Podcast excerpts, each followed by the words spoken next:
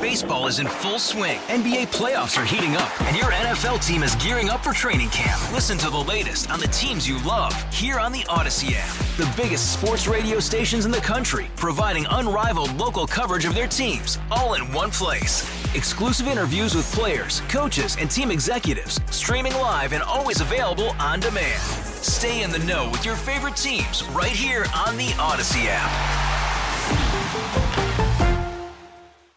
When it comes to the Super Bowl, it's not just about the football game, it's also about the ads. The ones that businesses pay a bundle for, like $7 million for an ad this year. And there were some great ones during last night's game. Well, joining us live with more on those ads, what worked, what didn't, Syracuse University professor, pop culture guru, Dr. Bob Thompson. He's with us right now on KRLD. Bob, thanks so much for joining us. Thank you for having me. So uh, let's let's start with uh, your favorites. Did one stand out? Well, first of all, I mean, the Super Bowl is three things it's a game, it's a halftime show, and it's a film festival of ads. and I think this year, the game was the most interesting. The uh, halftime show was second, and I would put ads a distant third of the, uh, of the bunch. You know, maybe it's just that I'm getting old and getting wise to the idea that being told that the commercials are the best thing we're going to see all year um, isn't necessarily uh, always the case, especially when you watch them in the sober cold of uh, uh, of day. But uh, there were a couple. Um, I think uh, obviously it wasn't a great commercial, but Beyonce for Verizon, which is an ad that kind of announces her new uh, album, that got a lot of uh, talk. FanDuel, of course, uh, uh, brought us Carl Weathers, who just passed last week. They had to re-edit it uh, uh, for that. But the weirdest one was uh, the ad for uh, RFK Jr.'s Yeah. uh, campaign, not done by his campaign folks, that completely co-opted the sounds and images of JFK's 1960s campaign ad, 1960 campaign ad. That one came in uh, dead last, in fact, on the USA Today ad meter, which they That they- was weird. they just released the results of that. Yeah, he's he's apologizing for it this morning. As you said, it was not his campaign that put that one together. That's right. Um, as for the, uh, I mean, the Clydesdales were back, but you know those Clydesdales were we've kind of been grown used to bursting into weeping tears by the end of one of those. This just had them kind of pulling some stuff through snow. I think a dog kissed one of them at the end. Uh, it, it wasn't terribly uh, uh, memorable. Uh, Christopher Walken being imitated by uh, everybody that was pretty funny.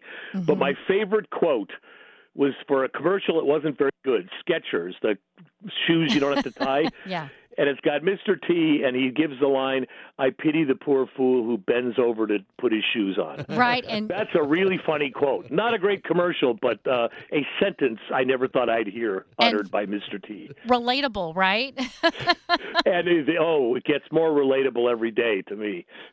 So it seems like there's a lot of commercials that you know that either focus on bringing the comedy or they want to you know create The kind of a sentimentality. yeah, the the tear jerker moment.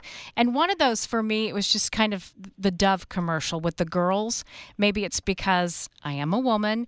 And Oh, the I- body image. Yes, the body image. yeah. And it, it was saying that it's not the setbacks in sports that hold girls back; it's body image, and that was like really telling, and and that just really made a big statement to me. Yeah, that was a beautiful commercial, and they've been doing those for a long time. They had the one to uh, uh, the Cyndi Lauper song "True Colors," which was a similar kind of thing. They do these beautiful uh, commercials about body image. It always strikes me as a little odd, though, that this big company, Dove, that creates what beauty products, essentially soaps and unguents and all this kind of thing. Um, uh, produces these things that are trying to make us think less about uh, the beauty on the outside uh, and more on the beauty on the inside, when in fact Dove products are all about dealing with the outside. Good point. Good point. Uh, Dr. Thompson, listen, thank as always, thank you so much. It's it's great to chat with you and catch up, and we really appreciate the time. Dr. Bob Thompson, go ahead. Hey, it's always fun. Thank you.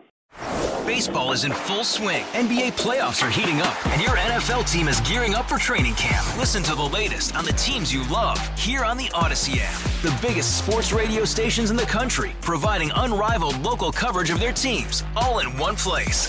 Exclusive interviews with players, coaches, and team executives, streaming live and always available on demand. Stay in the know with your favorite teams right here on the Audacy app.